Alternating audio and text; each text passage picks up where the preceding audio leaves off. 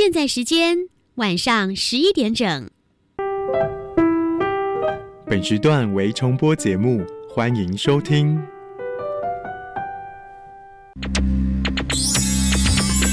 Hey guys, this is National Education Radio。欢迎收听端端主持青春创学院。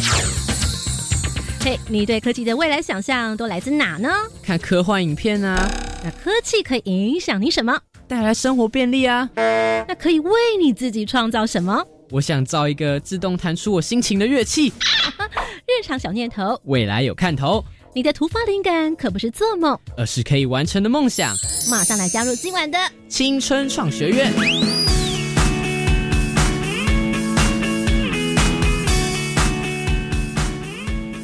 Hello，听众们，欢迎再次收听国立教育广播电台青春创学院，我是主持人端端。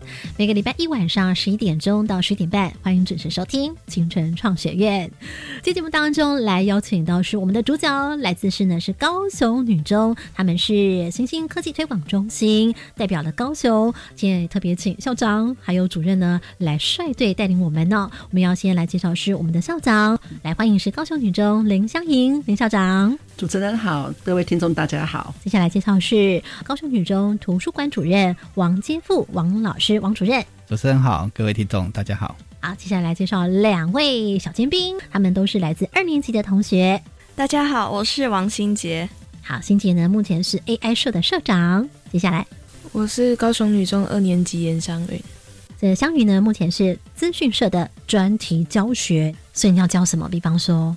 我们会教就是治安竞赛，然后其他就带他们做专题报告这样。好，今天呢特别来请到江营校长来跟我们分享，是因为在高雄女中呢目前成立了新兴科技推广中心，要来请校长帮我们介绍一下喽。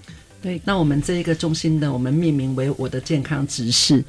那我们知道呢，最近这一个 AI 的话题呢是相当的热门，尤其是我们的对岸呢出了一套高中教材之后，那我们台湾呢也当然呢就开始急起直追啊，所以呢。包括企业界呢，红海呢，他也协助呢，哈，出版了一套教材。嗯，然后教育部跟科技部呢，哈，目前呢也都委托呢大学跟我们像我们学校高中端呢，哦，也希望能够研发出一套比较适合我们台湾高中生的一个 AI 的教材。那当然，大陆的这一套教材呢，看起来是非常的非常的精实啊。嗯。可是，在这个整个运作上面，也许并不是那么适合我们台湾的一个脉络。嗯。所以我们。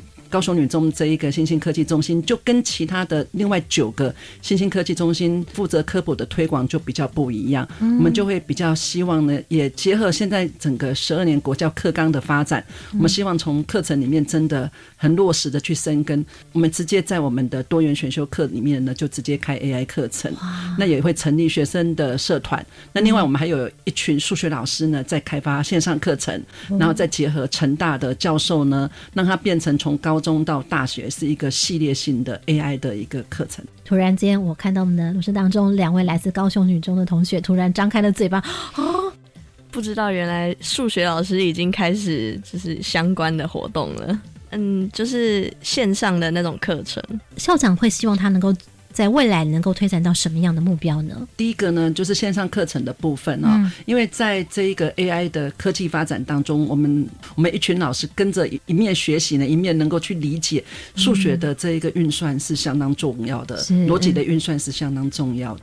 就会有我们的数学老师，嗯，那针对这一个 AI 课程里面呢，最需要的这一个几率统计还有线性代数这个部分呢，啊，我们会去设计这一个线上课程。那希望我们所有的高中生都会喜欢数学，因为这个数学的能力能够提升。进了他接轨到大学的这一个 AI 的专业学习的时候呢，这个能力呢，知识的部分才能够接轨接得上去。那第二个部分的话呢，我们就会开设这一个 AI 的课程。那 AI 的课程的话，我们就开设在高一的多元选修课里面。可惜我们这两位同学都是高二学生哦，他们就比较没有机会可以选修。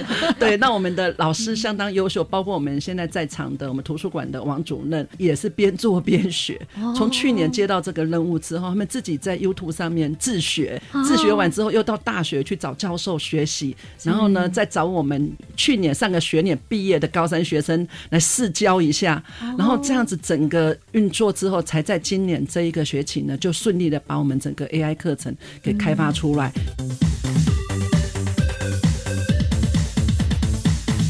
在刚刚我们经过校长来亲自率队来跟我们分享高雄女中将在新兴科技发展呢，那来做的投入之后，我们来介绍录制当中的两个队伍。首先呢是我们的研究组主角，我是高雄女中王新杰，我是高雄女中二年级的严湘云。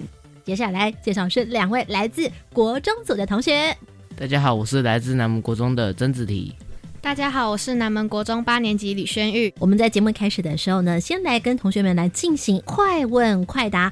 那么接下来呢，我们就要来请出我们今天本集的科学脑专家王杰副主任王杰副老师来帮大家转题。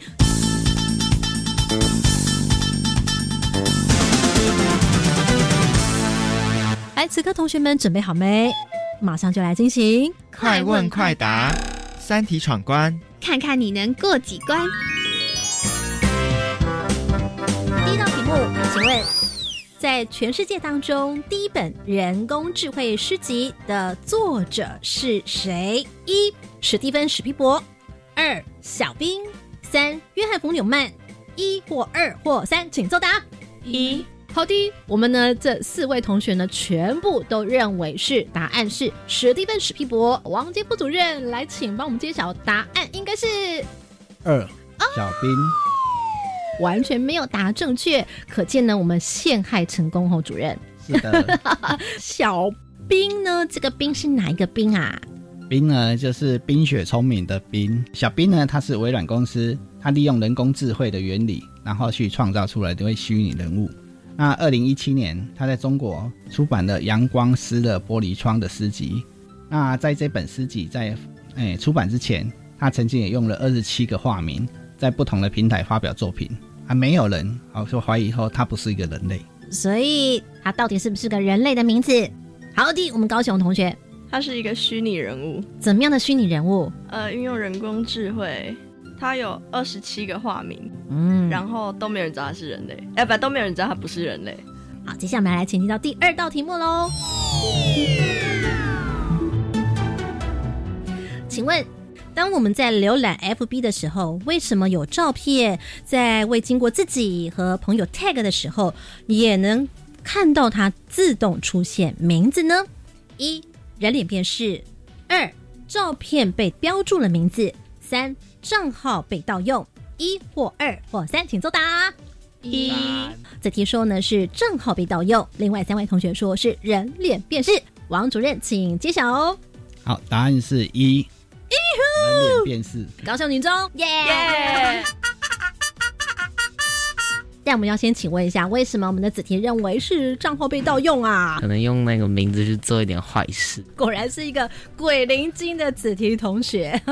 好。人脸辨识，谁要来解释你们认为你们所知道的人脸辨识呢？这个轩君为什么会认为是人脸辨识？因为感觉就是那个他是靠着看别以前别的照片，然后去辨别说他是哪一个账号的人。嗯，那其实呢，这个应该对我们今天的研究主角来说，哪一位来代表解释一下？嗯，我认为是，就是他已经先进行了。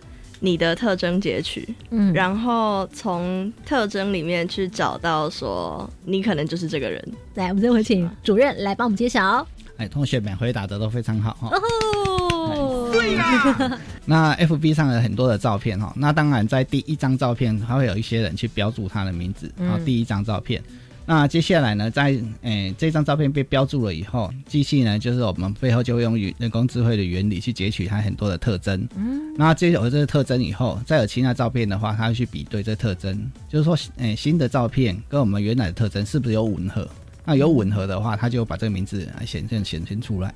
嗯，其实刚刚熊女的同学他们解释有抓到一个关键字，就是有关于特征。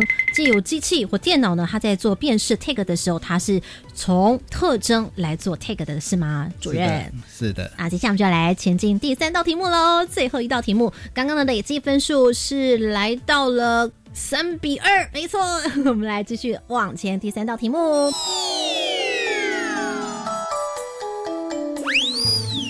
请问。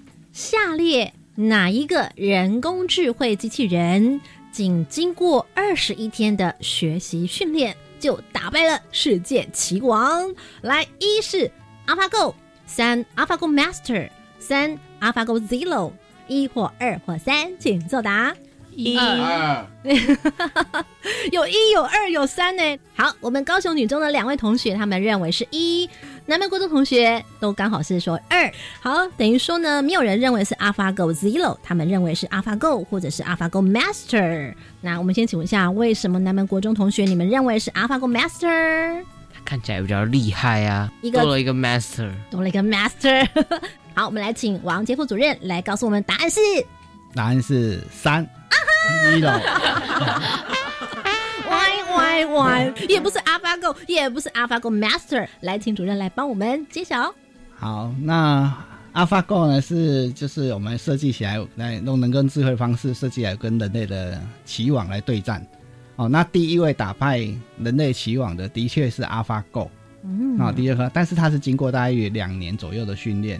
那在训练过程是我们不断告诉他，用了很多的棋谱去告诉他，哎，哪些是优秀，哪些是比较不好的棋谱，嗯，然后就经过我们的指导。那接下来呢，哦，这个打败了以后，我们又经过一些的演进，然后就是，哎，有第二个第二代的棋网叫做 AlphaGo Master，那大约是用了四十天左右的这样同样的放运算方式，好去打败人类的棋网。那最后一个呢，AlphaGo Zero 是用二十一天以后就打败了。哎，Master，那为什么呢？因为我们这时候不再教他下棋的步骤，而是让电脑自己去跟自己下棋，所以它是从零开始，好，所以叫做我们就称为 AlphaGo Zero。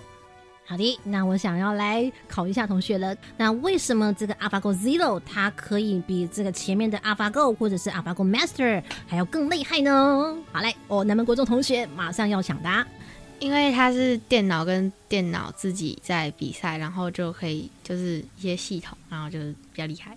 解释的大概有达到几分？大概有达到八成左右。还有没有想要补充的？这个今天高雄女中的同学主角很客气哦。好，高雄女中同学要抢答。因为电脑灌棋谱下去训练的方式，跟电脑跟自己就是自己下的方式，后者学习方式会比较快。高雄女中同学解释的分数达到了几分？哎，有再加十分。他主要是讲到的是棋谱，我们不再教他棋谱。哦，那因为我们如果教棋谱的话，会限制到电脑的一些相关的思考。谱是乐谱的谱哦，是。所以精准的解释他们差了哪一步呢？没有讲到。哎，应该是说我们从零开始，让电脑呢去突破人类的一些思考方式。那自动之下，因为现代的科技的话，它已经速度会很快。嗯哦，所以它是从我不需要经过人类的指导，而是自己去找出里面的规则、胜负规则。了解，王主任刚刚所讲的，你们能不能够自己再回馈解释一次？如果今天你要跟你们的同学解释的时候，你们会怎么样的精准的回答？来，子题，好来，这时候你要抢答吼。就是不再给他灌棋谱，突破人类的思维，然后用电脑的思维去跟下棋。所以关键字是要突破自己我们人脑的框架，是不是啊？是突破那框框架。嗯，这就是创新的厉害之处，怎么样来走出框架？好，那么这是刚刚我们同学们来进行了三道快问快答的题目，高雄女中险胜一分。但是呢，我们的解释的部分，南门国中同学也表现的超级棒的，我们一起来掌声鼓励，呼！耶，赞哦！好，我想请问三道题目在进行了之后。同学哪一位呢？要抢先的来回馈三道题目里面当中，你们所学到的觉得最酷的，或者你的心得，我们的轩玉代表是不是？好，来请说。就是从第三道题目学到的那个，就是电脑自己跟棋王下棋，就是觉得很神奇的是，就是电脑自己跟电脑比赛，然后可以还最后还可以打破人类的思维，然后去赢人类的起舞。好，非常感谢我们的王杰副主任来为我们讲题以及解答。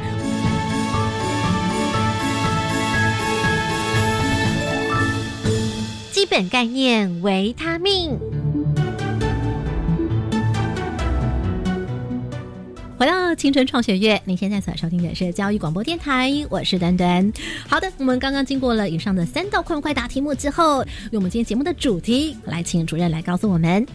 好，那我们是想要透过影像的辨识，来看看机器学习的学习的原理。呃，主要就是影像辨识，这是我们今天非常重要的一个重点。我们要从哪里来学习呢？一个很重要的基本概念，要先来了解，就是刚刚有四个字，什么学习呀？机器学习。请问一下南门国中同学，我们两位同学有没有听过机器学习？有有。那子婷，你说说看，你认为你知道的机器学习是什么？就是给机器一点指定的让他去做中学，然后就给他一点经验。好了，到底什么是机器学习呢？有请王杰副主任。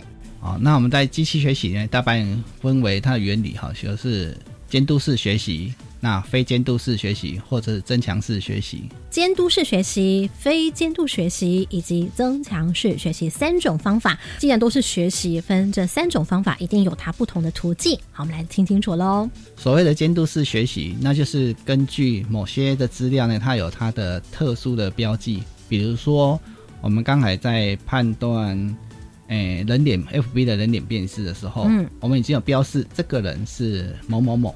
王小明，他已经有确定的一个标示的。嗯，那我们在机器经过经截取了以后，嗯，然后他去比对，然后比对以后，最后分类出来，呃，这个人是王小明，或者他是一个呃另外一个另外一个人。哦，所以监督式学习是透过有标，但重点是透过有标记的一个资料来做一个整理分析。是，所以重点是那个标记。重点是资料必须要有标记，而且是比较大量的资料都必须要有标记，它才有办法去做归纳演绎。那这个标记是我们事先给予的，还是怎么样子呢？对，这个标记必须我们事先就给予它的。啊，比如说我们看到一堆的照片，这是狗的照片，这是猫的照片，那我们必须事先你就告诉他，哎，这是狗，这是猫，啊，这是什么样的动物，已经有特定的一个标记在上在上面。那为什么要讲监督呢？对吼，为什么要讲监督呢？难道是纠察队吗？还是怎么样的监督法呢？还是像辅导老师在做这个客服的时候一样的监督呢？啊，监督的意思就是说，我已经告诉你对或者不对。比如说这张照片进来，那标记的话，它算出来结果，哎，比如是狗的照片，那结果你算出来是猫，那就代表说，哎，我这跟我的标准答案是错误的，所以我背后已经有一个答案告诉你，这是对，这是不对。哦，所以是我们代表是有监督在作用。所以就是有出题目给他，告诉他说：“哎，这个是对或不对。”先给了他题库了，他再来作答。这是狗吗？对，这是狗。那下一次他再碰到狗的照片，他就可以答出这是狗。是的。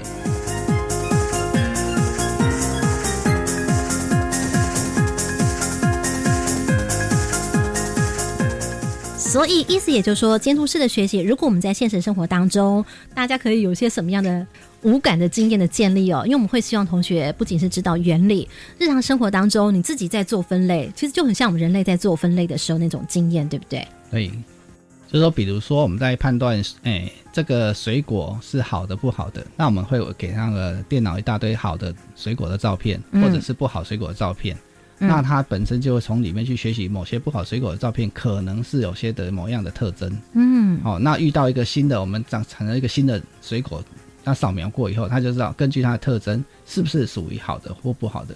所以一般来讲，监督式学习它是做在分类，哦，就是说可以二分二分法，或者是多元的分法，比如说它分是狗、猫、汽车什么之类的。那毕竟它的分类项是有限，就是你必须告诉他标准答案的。嗯，了解了。那接下来我们就要来听听看，到底什么是非监督式学习呢？刚刚讲的是监督式学习，那么非监督式学习又是如何呢？非监督式学习的话，一般来讲是说它的标记是没有很明确的。比如说，我们在一个呃运动运动商品的介绍，比如说一个球鞋好了，嗯，那球鞋的话，到底这一双球鞋出来是哪些的客户群会去喜爱？比如说是年龄层是哪些年龄会喜爱呢？或者是哪些性别呢，或者是？哎，哪些的兴趣，或者是他曾经看过哪些的动漫或什么之类，我们并不确定他的影响因素是什么。嗯，那我们就透过这些因因素呢，彼此去做交互，去产生。就我不要告，我不知道答案，我根本不知道答案是什么。嗯，那我但是我可以大家理解，从这些刚才的我讲到一些的特征的部分，让电脑自动去学习，可能是它有某些的族群，它把它分成某些族群，这些族群可能是同时喜欢，比如说喜欢，嗯。哎，跑步类的新闻，嗯，那同时又是在大概二十岁左右，他怎么把这些变成一个族群？那某某些的，比如说他三十几岁，那他又是一个族群之类的，他是把它分群，在分级会监督学习里面，他基本上是做分群的动作。嗯哼，好的。那刚刚在前面我们听到了监督式学习是分类，那么非监督式学习是分群。为什么要分群跟分类？事实上是我们只是去做了一个这样的定义。我们来请问一下南门国中今天是旁听同学，能够不能够去分辨所谓的监督式学习跟非监督式学习呢？哪位同学要解答？子题，好嘞。就是非监督式的学习就是比较精准一点，然后非监非监督式学习就就是只是一个大概大概的分类而已。比方说你要分什么的时候，它就可能是一个监督式学习；怎么样的一个分类的时候，是一个非监督式学习。你会怎么举例呢？就比如说我爱打篮球，跟我爱打排球，就是分两个类群，但是没有那么细分。哦，因为你觉得分群的时候，感觉它的那个数量可能比较多。对对对，就是大概分啊那个。监督式就是比较细微。这样分群的话，就是分群的话，其实它本身也可以这么的解释。但是分群基本上是说它的特征其实是彼此比较相相近的。啊，比如说假设你要想要诶某个社团，我是篮球社的，那对于新生来讲，我进来我不知道哪些人可可能会进我篮球社。嗯。那我对每一个学生都去访问的话，可能这这个能力太大了。嗯。那我是不是可以，比如从我的归纳，我的从我的篮球社的成员里面去看？这些人成瘾的成瘾为什么进篮球社？嗯，哦，他可能哎都有某些特殊的特殊的属性。嗯，哦，那我接下来针针对这些新生呢，是不是有这些土性的人，我就去去访问就可以了。那这样子，你招收到的篮球社的成员，就基本上就是你要的人。这么说好了，如果今天在一群同学里头，我们要来帮他们做，诶，他们可能是怎么样的社团分类？比方说，很多很多的同学在你面前，你要做分类的时候，怎么样叫做监督式学习？怎么样又叫做非监督式学习？监督式学就是一个一个慢慢的抓出来，然后非监督式学习就是就是分属性啊。好，那你你一个一个抓出来的时候，你怎么样抓出来？比方说，你现在抓到了轩玉，然后呢，你会怎么样做？就就问他你爱不爱打篮球之类的。哦，监督式学习大概可以，你比如说，诶，他是不是曾经参加过篮球社？嗯，他如果是，基本上他就是我们所谓的锁定目标，他已经有标准答案，他是篮球社的成员。所以重点是要先有一个标准答案，对你懂吗？所以你今天要先设定一个标准答案，然后来做这个监督式学习，你才有监督的规则嘛。你要分类的时候，你要下的指令应该是说，那我要来分类。因此呢，我要来看，如果他今天是穿运动服装的，他一定是运动社的同学。那如果不是的话，那就是另外一群的分类。因此呢，今天如果看到轩玉，诶，他是穿运动服装吗？是，好，那他可能就是运动类。王主任是这样的意思吗？是的。子敬同学有没有比较了解了？了解。所以跟刚刚你前面讲的说，你以为非监督是比较 rough 的，其实。不一样地方在哪里？就是监督式学习有标准答案，那非监督式学习没有标准答案。这个标准答案你要先做输入，对不对？对。然后输入之后才会有输出。对。哎对。所以呢，大量的输入资料之后，它才能够做。聚集资料的分析，在这输入跟输出之间，然后来找出一个公式。比方说，我们就可以，哎，请问一下，这个社团里面哪一个呢是我喜欢的暗恋型的男生？这样也可以来做一个定义。哦，原来，比方说，我如果今天他是单眼皮的，就是是我喜欢的；如果是双眼皮的，就不是的。这样子也可以来做大量的输入跟分析，那是不是就会比较做一个简单的分类的意思就是了？是不是？是的。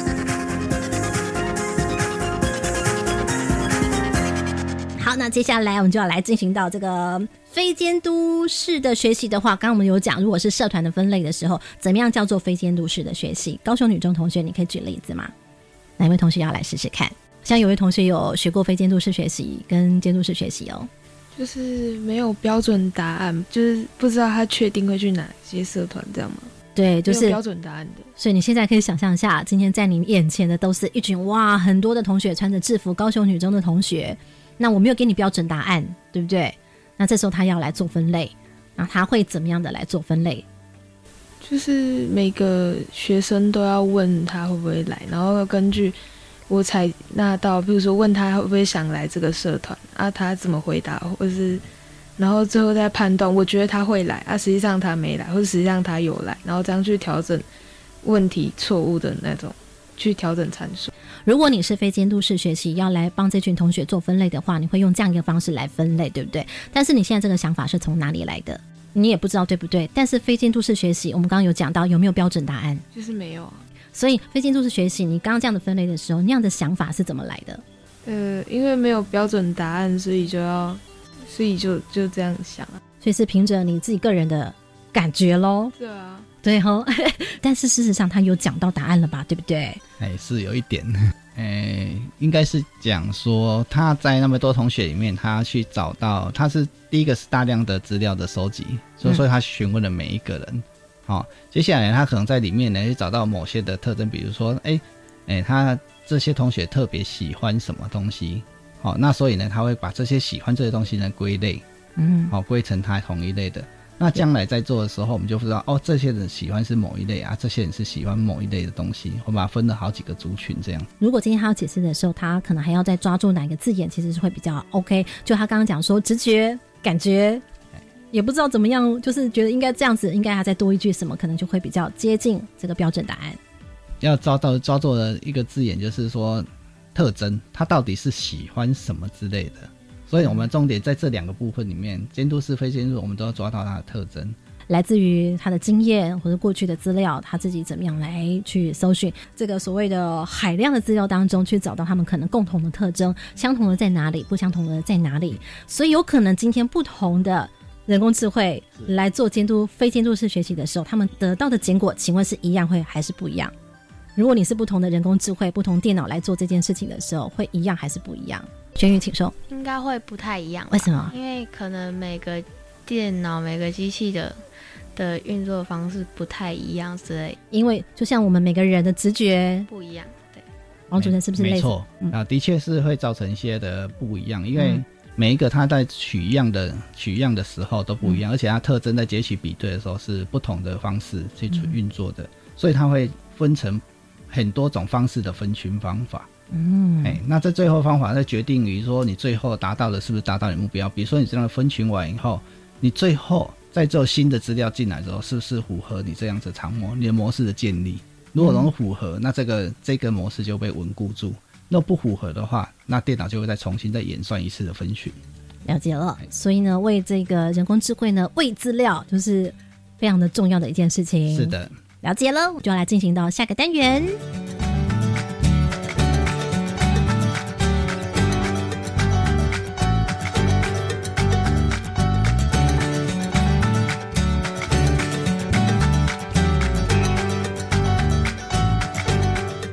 灵光感应盒，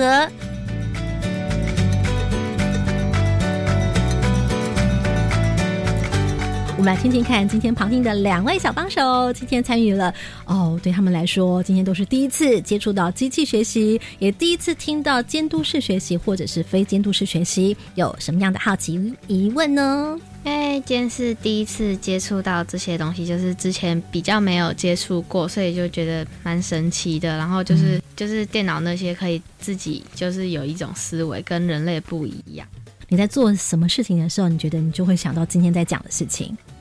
反正就是像之前有学过的。二分法就是每个人用的方法是不一样的，所以就像就像二分法一样，每个人用方法不一样，所以电脑有些弄出来的东西，每一台也是都是不一样。所以下次你在做分类或分群的时候，你会不会想到，哎，我的脑子是在怎么样建构这件事情的？有可能就会。我为什么会把这群人或这些资料把它分成 A、B、C、D？我是怎么样在定义这件事情的？会不会去开始有打开这样一个观察？就会想到刚刚学到的东西，没错。好，那我们的子婷，你有些什么样的好奇疑问呢？我想知道为什么王主任明说他是图书馆的主任，对科学却那么的异常了解。听到我们子提这么样提出疑问的时候，校长也笑了，是不是？没有，我我发现现在的国中生呢，蛮蛮有蛮有想法的。对啊，他会关心到不只是机器，还会关心到人。比方说，他就会想到说，哎，我自己本身可能是对科学有兴趣，心里面想的是说，图书馆不是在管人文方面的资料吗？他应该想说，图书馆主任应该管书吧？怎么会管到电脑去了？子婷，你是不是这样的想法？对。好，来，王主任，其实来揭晓。其实呢，我是电脑老师，然后兼图书馆主任。哦，所以我本科是资讯科老师。哇，子提同学，姐了解。这时候以后有没有开始让你觉得哇，原来图书馆主任也可以这么不一样？没错。好，非常谢谢我们的子提跟我们的玄宇同学，来自南门国中同学一起来帮忙，谢谢你们，谢谢大家，任务成功，耶！听完节目马上搜寻粉丝团端端主持人，下周同一时间准时收听青春创学院。